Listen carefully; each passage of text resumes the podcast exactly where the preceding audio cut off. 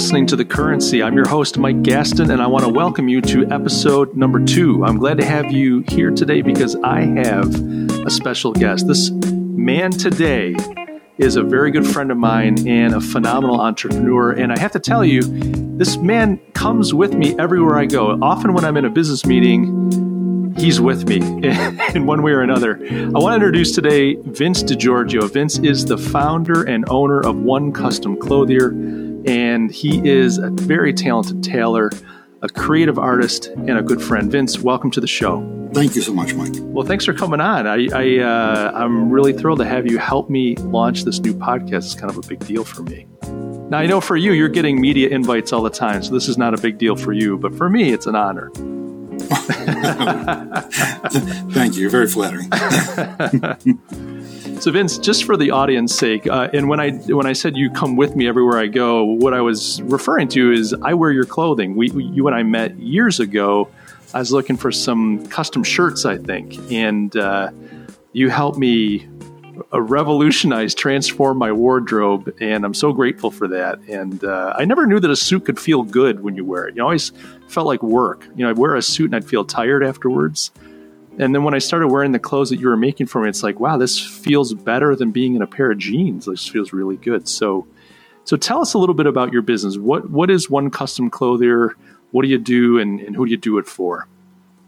Okay, well, um, we've been in business now. We're coming up on 33 years. Um, I started uh, um, in the men's industry, we'll say, when I was uh, just a kid. You know, one of the first jobs was working at a department store and so forth. And um, I really took a liking to it. Uh, my father just happened to be a custom tailor uh, in his own right uh, from Italy. And when I started to um, you know, started to get dressed up for school. I had always gone to school in shirt and tie and so forth. It just kind of became part of a routine for me, and it just uh, went from routine to a bit of a passion, and from passion it ended up being what I do for a living. So um, I just really uh, have always enjoyed that, and I really enjoy working with people. And uh, you know, there's a whole star- story behind how we got started and, or how I got started uh, many, many years ago. But uh, a big influencer on me was my father because we had always been around sewing machines and uh, and clothing and so forth all my life. But uh, it's it was it was just kind of a bit of a revelation to me when I was a bit younger that I that I would get into this because I certainly never wanted to be a tailor, but uh, but really was interested in, in dressing up and looking good and so forth. So, and that's uh, what it came out of is is just a bit of a passion uh, for that. How old, how old were you when you first realized, hey, I think I want to do this for a living? You know, it's funny. I, I never actually, it, it, didn't dawn on me until it was actually too late. Um, like I said, it was, it was like I said, I, I was working at department stores, uh, and what have you, and I realized I went from a department store to a little bit of a specialty men's store and uh, onto a, a little bit of a higher end men's store. And, and it just all the jobs I was kind of landing were were in this men's clothing field, and I really didn't realize I was doing it. You know, I, I mean, I could have been a stock boy in you know the local grocery store and sure. so forth, but that that really never interested me. So I just kind of went with what I liked, and uh, before I knew it, I was I was kind of hooked. And I think during it was my junior year in high school. Um, I worked for a well-known men's retailer here in town, a specialty re- retailer, and uh, he uh, he taught me a lot. You know, but one of the things I did see was that there was a really a, a big gap between what I think client expectations were and what they were delivering, and that's when it started to kind of hum in my head that you know what I, geez, I could do this better than this guy, you know, after a while. And, uh, and I just kind of, from, from there, that's, that's when it, the, the, that spark, that uh, watershed moment is like, you know what? I could do this, you know. That's and, exciting. Yeah. Yeah. It's yeah. like you saw a gap in the market and, uh, and you realize I, I think I can meet this need. Exactly. So that's cool. And, and like I said, that was you know, into my into my junior, uh, excuse me, into my senior year, I actually um, decided, you know, I'm I'm I'm going to try this, and I uh, went and got my own DBA, and uh, I was still um, in uh, in high school. So you're a high school kid. You're a high school yeah. kid, and you're getting yeah. this thing off the ground. Yeah, I was. Uh, so so what was the? I don't mean to interrupt you, but just what was the nature of like you weren't doing full suits at that point, were you, or, or what were no, you? Well, and, what, and I do think we need to back up at one point and tell people what you do right now. But let's fit, tell me what you're doing as a kid. I'm curious about that. Well, what I had done was when, let's say, for example, when uh, when I came to the realization that that uh, that this specialty men's store, when it, what it was is basically a big and tall men's shop. They probably hung about 300 sleeves, basically 300 jackets and sport coats. But we were always going to the books, uh, meaning special ordering things, because guys come in very different and unusual sizes when you're in a big and tall men's shop. So it's very difficult to have all the sizes and all the selections that the person might like. Uh, but what what I was really finding is that you know, I would say probably 70% of the business was coming out of those books. And I thought to myself, why do we need a huge storefront with all this overhead if, if all we're doing is ordering from a book?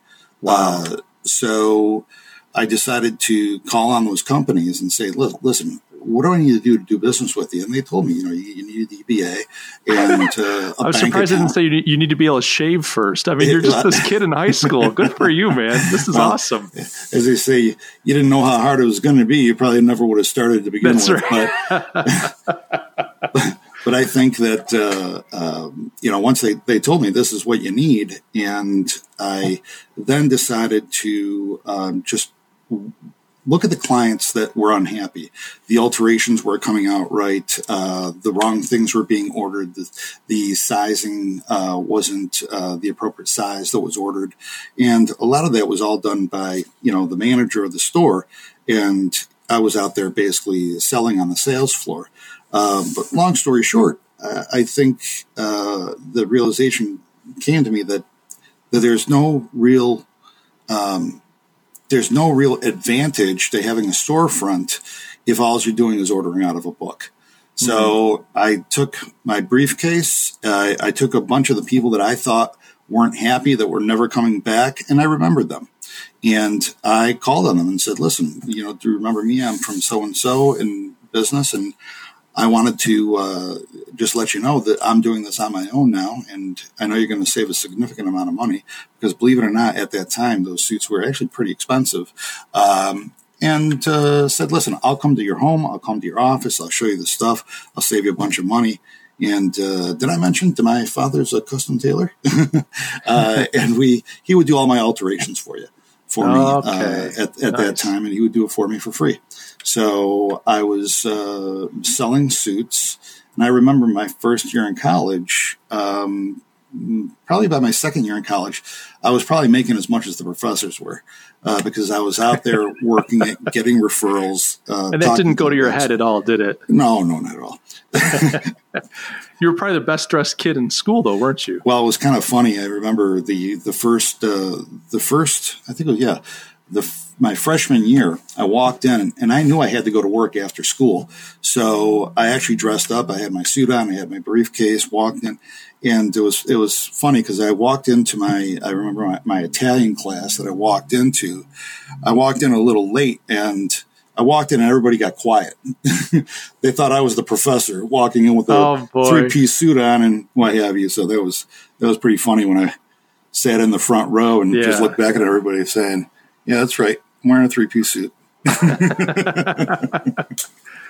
that's awesome. So, so, anyway, that's and that was the beginning of the beginning, I guess. Uh, that's that's awesome. I just and I keep saying awesome, but it really is. I'm so excited to hear like a young person saw this gap, and and I've known you for a few years, and we know each other pretty well, but that you had the chutzpah, you know, to just like say, I can do this. Let me take this bull by the horns. And you you made a good point. Sometimes ignorance is bliss. Like if we knew how hard something was going to be, we probably wouldn't do it. And that may be why as people get older, they get a little more fearful and they don't try things because they know, oh, this is going to hurt if it doesn't go well. And as kids, you you know you don't know any better. But good for you, man. That's that's so inspiring. Thank you. Thank you. So, so your father worked for you for a while, worked, uh, helped you out, but I think at some point you, he started working full time for you, didn't he? Yeah. What had, what had happened was there. Uh, my father work was working for um, another local custom tailor, and he decided, you know, the, the tailor decided that he was going to go back to Italy. So at that point, at this point, I, I was probably two years into my business. Um, like I said, my sophomore year in college. And my father came to me and said, look, he's, he's going back to Italy. He wants me to buy the store.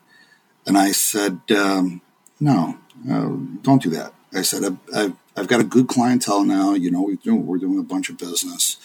I said, why don't we go ahead and open our own place? Now, I was I was slated to go on to another two years uh, of college uh, to get a degree in um, in business, but international business, because uh, I'm bilingual in, in Italian and English. So we put that on hold and said, instead of paying this guy all this money for the store, we'll build our own store and we'll kind of go from that. If it works out, great. If it doesn't work out, you got a great skill set. You can go work for somebody else. There's always uh, someplace uh, that wants good tailors. And myself, I'll just continue on in my in my education. And that was uh, 33 years ago.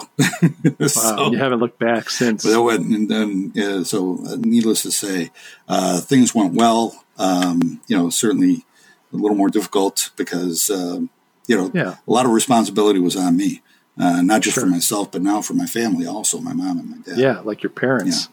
Yeah. you know, and you're you're in your late teens, early twenties. Typically, you're you know these days, I should say, kids are still depending on their parents, and uh, you know, for a roof and, and maybe some food and some help. You know, the tables are f- switched for you. And now, back then, I mean, I think people started out a little younger. I mean, as we get you know on in the society, people tend to launch a little slower, but still, it's a big responsibility of your dad working for you. But on the other hand, what a gift to be able to spend that time with your father. Yeah, uh, was, it's got to be pretty was, special. I was very fortunate. I got to work side by side with him for 20 years before he passed, and yeah. uh, that's something that you know a lot of people get to do. So no, it's, that's it's, uh, a, it's a gift. That, that was a, a true gift, you know. So so let let's jump forward and just describe what you do today. I mean, I I don't want to because I know, but like I don't know how different it is. But what do you do today, and what's your typical client like? Like, who are you serving? Well, basically, what I do is is uh, we've we've graduated from you know basically uh, ordering men's suits out of catalogs and what have you to to now uh, going up you know 33 years looking forward. Uh, we are a full bespoke custom uh, clothier uh, meaning that we actually make everything from scratch.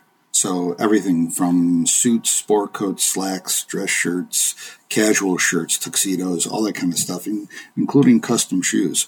Um, uh, so we've gone from a your what I would call a more typical men's shop to really one much more of uh, exclusivity and uh, really uh, trying to provide not just a product for someone, but also trying to help them, you know, go up the corporate ladder, you know, what they should be wearing, their haircut, their, their glasses, you know, what kind of shoes they should be wearing, you know, and, and also not everybody's uh, the same build. So, you know, what patterns, what colors and so forth are going to look, look good on them. And just and even styles, yeah, right? and, and yeah. guide these guys down down the road um, to from you know a typical average looking guy to someone when you walk in the room you know they may not know who you are but they all want to know who who is that guy you know? Well it's in, it's interesting in our culture uh, we're so big on being informal. It's like we we wear like a badge of pride you know and, and i know in our city uh, here in rochester you might go out to a nice restaurant people show up in a pair of jeans and um, don't think twice. There's nothing wrong with jeans but a place that's maybe higher end and people are showing up with flip flops on. I mean, I'm exaggerating. But what ends up happening, I, I, think we all like to think, well, I'm not being judged by that. It doesn't matter what I wear. But the fact of the matter is, we still judge each other based on how we dress, how we present ourselves. There's just something inside us. You know, you, you look at like when you walked into that classroom, there's a reason everybody thought you were the professor you know, you looked like you fit the role. And I think sometimes we overlook that. We think that that's an old fashioned way, but people still judge based on looks. Like we can't help it. Well, as, as well, be honest with you, they should. because let's face it, it, most people you know, say to themselves, you know, it's not that important. Yeah, go with in a pair of flip flops and shorts to a funeral. See how you're treated. You know. That's right. So, so what you're wearing communicates. So you show up in flip flops and shorts. It's disrespectful. Absolutely. It? I mean, it, it, tells you you didn't care for the person. You know, it it, uh, it says you're you're uh, thumbing your nose at uh, at, at yeah. the person, their family. Uh, I think as as from a respect factor, you know, I mean that's probably the most extreme scenario. But right, right. But you know, I mean, it's it's it's. But it's a good. It's a good. It illustrates a point, though, doesn't it? It, it does. It does. You know, people do care what you look like when you walk in. Okay, people do care.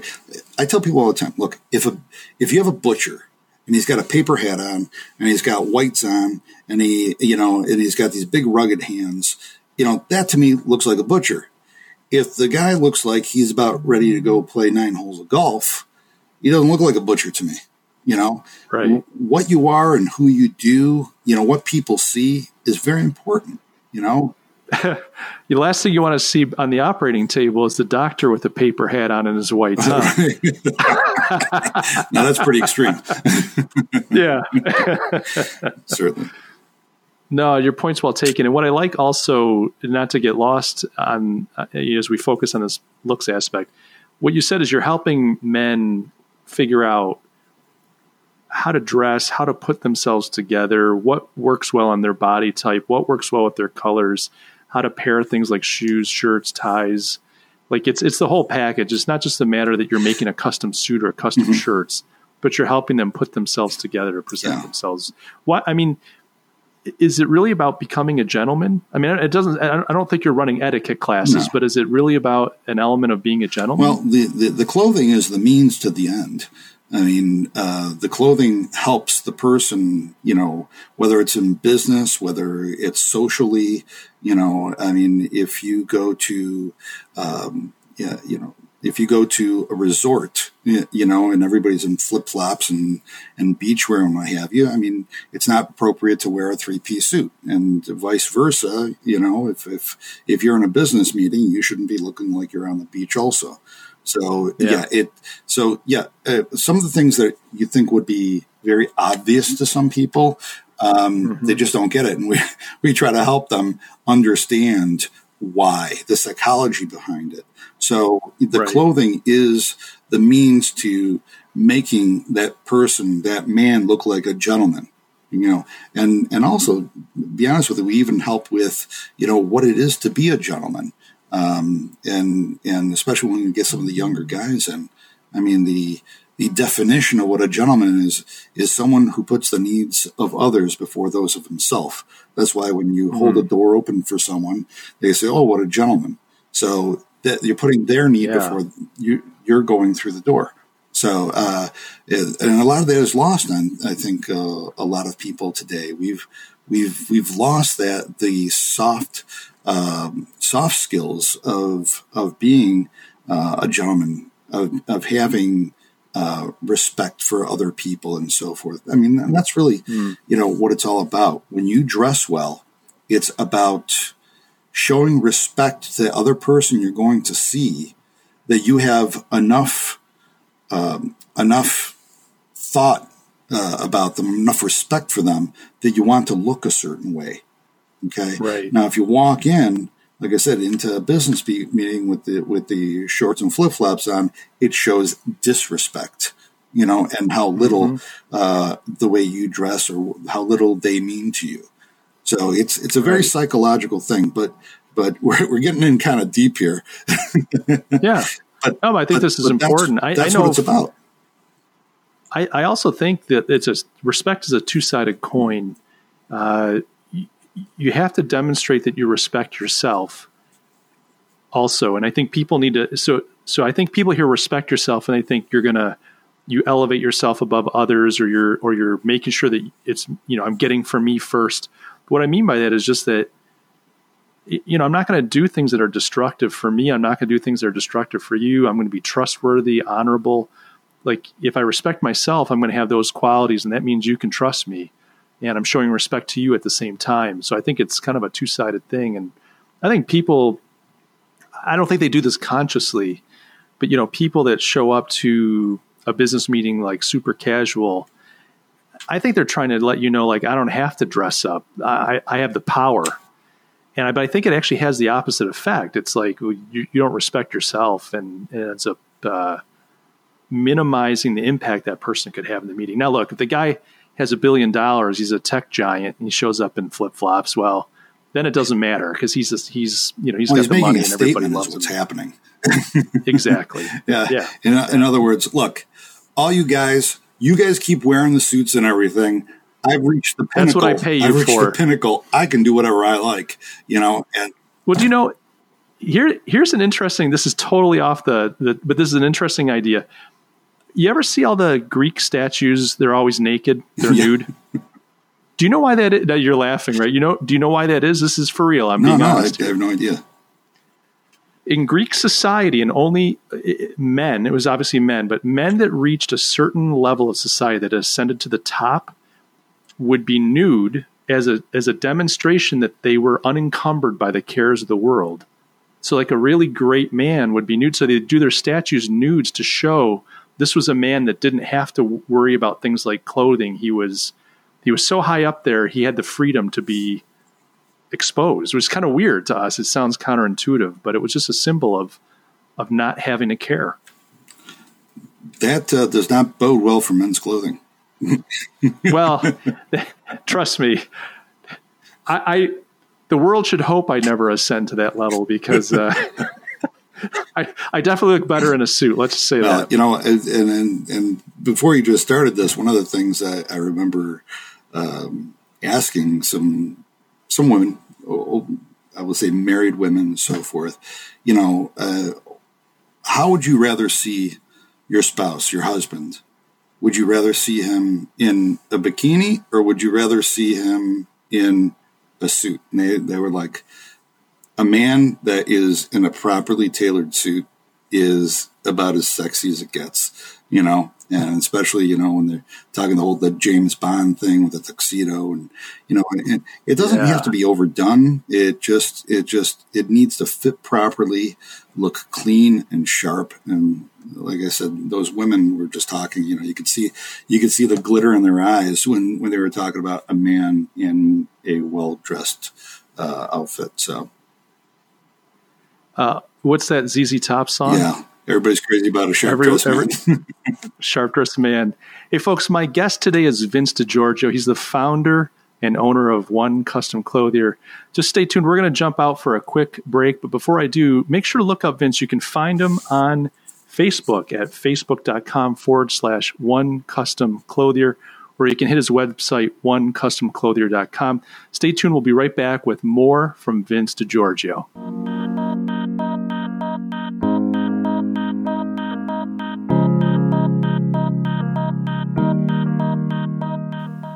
Guys, thanks for joining me for this episode of The Currency. There's more to come in the second half, so stick around. But before we get to that, I want to quickly invite you to join my free email newsletter.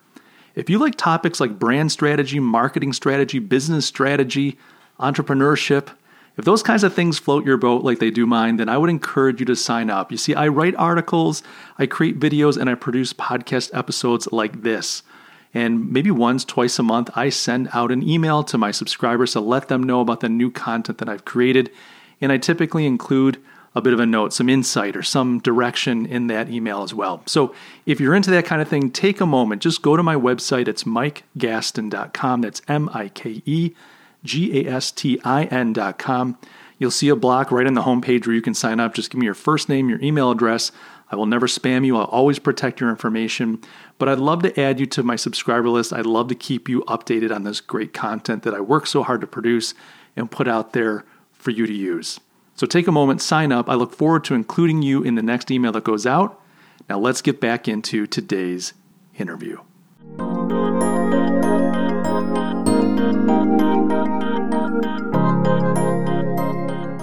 And we're back. My guest today is Vince DiGiorgio. I'm your host, Mike Gastin, and let's get into it. So, Vince, fantastic story about how you started as a young guy. Great to learn about uh, what you're doing and how what you do affects men and their ability to succeed and thrive and to become gentlemen. I want to ask a question. I know you as a very creative person. You're always looking for new things to tackle, new challenges. You love to explore different clothing lines. You added a shoe line not too long ago. You've just done all kinds of stuff. But I think recently you've been going through this process of focusing the business. Do you mind sharing a little bit about uh, why you're doing that, what that means, and then how that's been impacting uh, your work and and your and your success? Yeah, sure. Um, well, you can, as you can well imagine, after 33 years, you get you amass a pretty good uh, uh repertoire of clients. And what what I really wanted to do was really stop concentrating on newer new clients. Uh, I really wanted to step back a little bit. you mean finding new clients? You, you weren't yeah, ignoring. Yeah. yeah, yeah. No, no. In other words, I'm, I'm not proactively going after new clients. Gotcha, now, certainly gotcha. they, they, they, they come via uh, referrals uh, as well as you know off the internet and so forth. But as far as actively going out and seeking new clients, we've really slowed down in doing that, and that's because you know there there comes a, a, a point where you reach critical mass and you really can't you can't focus as much as you'd like to on every single client. And once I kind of started getting to that point, I, I just kind of put the brakes on and said, you know what?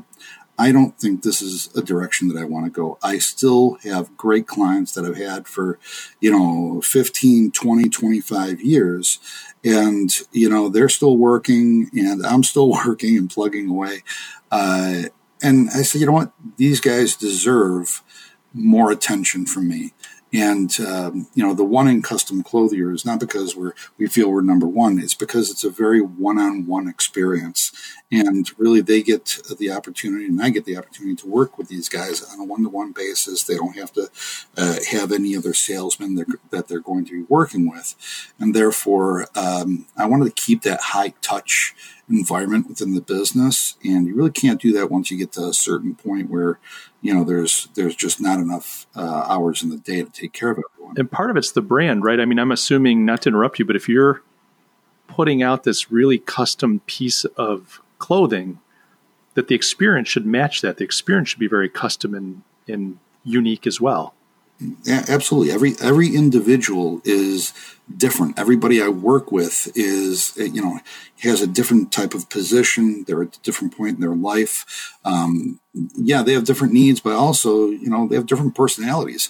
You know, so uh, so like I said, we, we kind of I kind of stepped back and said, you know, I want to take care of the people that I already have, and uh, and that's what we started doing. And and really it's it's paid off dividends because we uh, you know they're getting a personal phone call from me not uh, a voicemail and not a text or not an email but an actual phone call. And in in today's business environment you don't get that a lot anymore you know? And so i like to see my clients twice a year uh, if possible. And that gives us an opportunity to you know to stay in touch and uh, when you're staying in touch with people, you know, people do business with people they in, uh, like and they enjoy doing business with. A relationship, so, you know, it, yeah, absolutely. It's all about relationships. So, you know, if I was to ever, so to speak, sell a business or what have you, I mean, I would have to work very hard with my clients to introduce them to somebody new because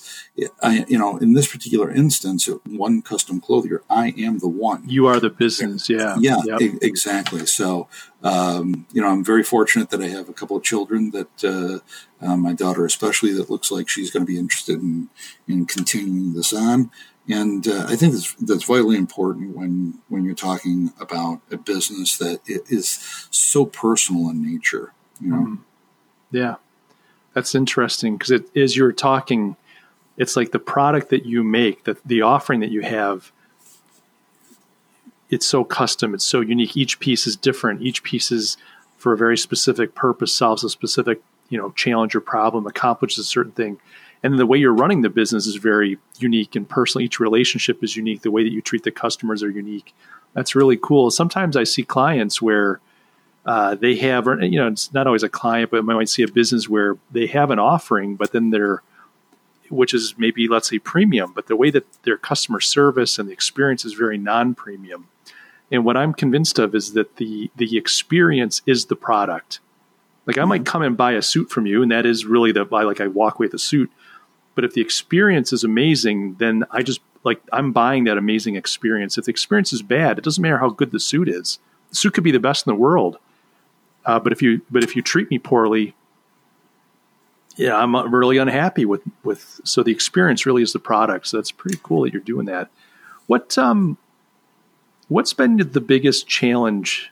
I mean, 33 years in, if you had to pick one thing that's been the hardest thing about being in business, what would that be, Vince? Hmm. Um, and you can't say counting your money because I know that can be a real burden, but uh, no, not at all. I know, I, I know. I I think you know uh, one of the, one of the reasons I made the change that we just talked about, which is concentrating on the on the clients that you already have. Um, I think one of the diff- most difficult things uh, for me to kind of accept is over the years the the attrition rate that, that at which you lose clients. Now, you can lose clients in one of many different ways. Number one, you can provide you know a service or a product that's not that great, and in this case, that's not the case. But uh, but people move. They certainly um, retire. You know, they get older and retire. Um, and and one of the biggest things that really happened to us, and this is going back a number of years, is the more casual attitude of dress. You know, yeah, there, yeah. there came a point in time where you know Silicon Valley, every, everybody wanted to be you know in a pair of chinos and a golf shirt uh, to do business, and that really stifled the um, the men's clothing industry.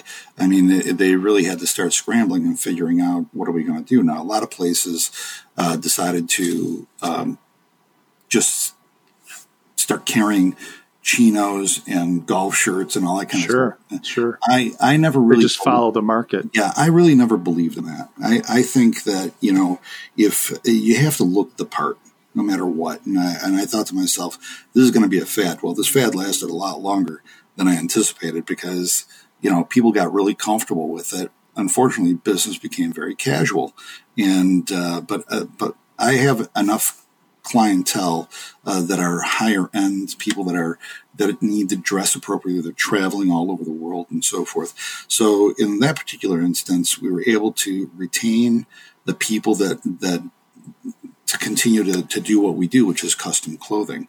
Sure. Um, but did we go more casual? I'll tell you what, we were selling more um, more sport coats than we were suits at one point in time, and uh, and also we went into like uh, some more casual looking custom shirts and so forth. But, sure. But never really lost the vision that we had, which which was really to to dress these guys appropriately. You know, in what I consider business body armor. You know, the the, the suits and so forth. Um, I I just never turned away from that. But that was that was a pretty dark time. Things have definitely swung back in the other direction, um, and I think a lot of the younger guys. Uh, you know, are, are uh, in a place where like I need to set myself apart from everybody else. One of the ways I can do that is by the way I dress. And, um, you know, the, uh, these younger guys, certainly they'll, they'll, they'll buy their nicer cars and they'll buy nicer custom suits and so forth, even if they can't afford it at this point in time, because it's, they realize that it's easier to get up the, up each rung of the ladder in the corporate ladder if they look the part even if they it's an investment. It's an investment. Absolutely. You know, it's funny. Uh, there's a lot of talk these days about college degrees, and and they're saying, you know, all three of my kids have gone to college. Your your daughter's in college right now, and um, there's a lot of talk that you know college isn't really about learning. It's more of a signal. You get out of college with a degree, and it's a signal to the world that you know you're ready to to work a professional job. And in some ways, the clothing is a signal too. So if somebody wants to, you know, do well in their career, they want to go to the right college. They want to dress the part so that people can envision them uh, in that next next rung of the ladder. So that makes a lot of sense. So that that period of time, like where you said was kind of dark. How long did that dark period last? Were you where you were kind of doubting, or it was just a struggle? I mean, obviously we're still kind of a casual society, but you figured out how to make that work. Yeah. But how long were you kind of in the dark? It was really gosh, probably about eight years. Yeah, oh wow! It was a year, wow. eight year time frame where where people just you know it was, it, uh, uh, and and again, it's you have to kind of figure out which direction you wanted to go. Either you wanted to join the club or you wanted to separate yourself away. So the real way to separate yourself away is by providing a specific service. Okay. So you want more niche. Yeah, yeah uh, ab- absolutely. And I think it's it's been uh, really the saving grace that we've had in our sure. business, which is we stuck to our guns. And not only do we stick to our guns, one of the things that that that we uh, continue to do is always elevate the bar of of the um, of the clothing that we were creating to mm-hmm. now at this point you know when when we first started out our custom suits were basically mostly machine made you know and then you get a little bit of handmade work in it and so forth now you know i can honestly say the the garments that we make today will rival anything anywhere in the world i mean these things are wow. almost completely custom not only custom made but completely handmade uh, you know when i say handmade hand, needle, thread, start sewing. Yeah, you know. Wow. So uh, we've pretty much reached the pinnacle of of uh, the, the custom clothing industry by elevating ourselves to that point, and and uh, and now the people that we're going to start drawing in are you know the people that really number one can afford what we do, and number two really appreciate and need what we do. Yeah, you're not trying to be all things to all men. You're uh, you, you have something to offer. You know who it's for, and you just need to connect with those people. What what is if you were to pick? So we talked about the the toughest. If you were to pick the one thing that you're most proud of, because there's so many things. You know, business. It's like, well, I fed my family. I've taken them on trips. I put my kids through school. I've uh, donated money. You, know, you can think all these things that kind of come out of a business.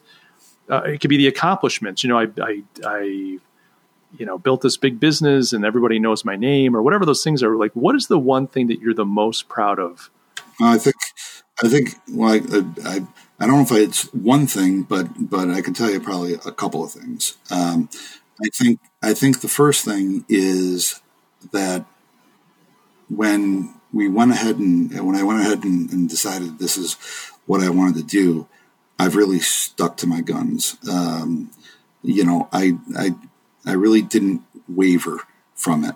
It was it was like I'm going to make this happen, and I'm very proud of the fact that you know I never had to take a handout from anybody. You know, I've employed people, but but never had to be em- employed once I put my mind to it, and being able to provide for your family uh, in in that way. So that from that standpoint, and doing it also again, I've only got a two year degree, um, but doing it without having to go to college, doing it on, on your own wit and smarts, I think um, it makes me feel very good about what I do.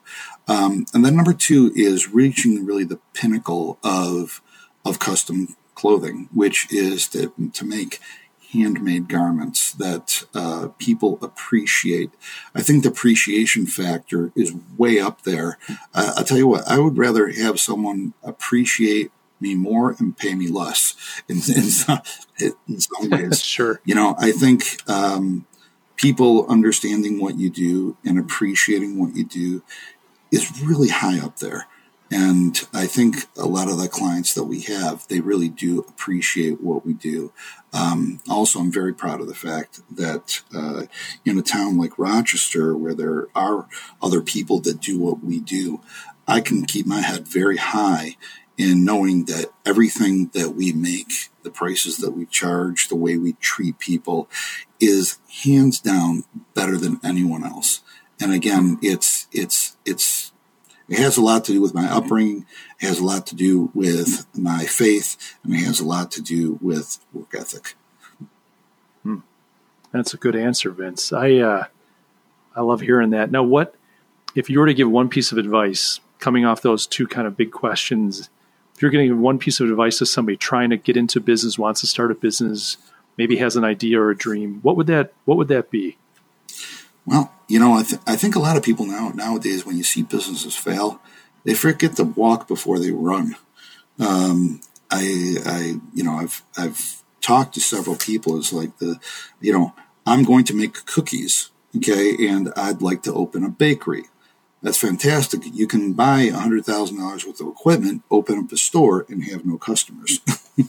so what I, what I tell people is walk before you run you want to make the world's best cookie, chocolate chip cookie, then then get to work and start making it.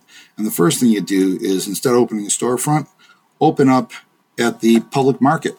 You know, show everybody how right. dynamite your cookies are. Get a following. Understand that before you put out, start putting all these expenses, don't quit your job. Make sure that you um, make sure that you're firm in your customer base before you take the leap. Now, uh, one of the last books I, I read read was uh, was Jump, and uh, that was by Steve Harvey. Oh, by Steve Harvey. Yeah. And and you know, it's there's another you know a street smart guy that has made it all the way, and he tells you, yeah, you're going to need to jump at some point, but don't jump blindly. Jump when you've done your homework and you're ready to make that leap of faith. Make it, but make it an educated leap of faith and not take a smart risk. Yeah, exactly. So um, yeah, that's I guess that would be my thing. Uh, it's good advice, and the the thing I like about it is that it gives someone a chance to perfect.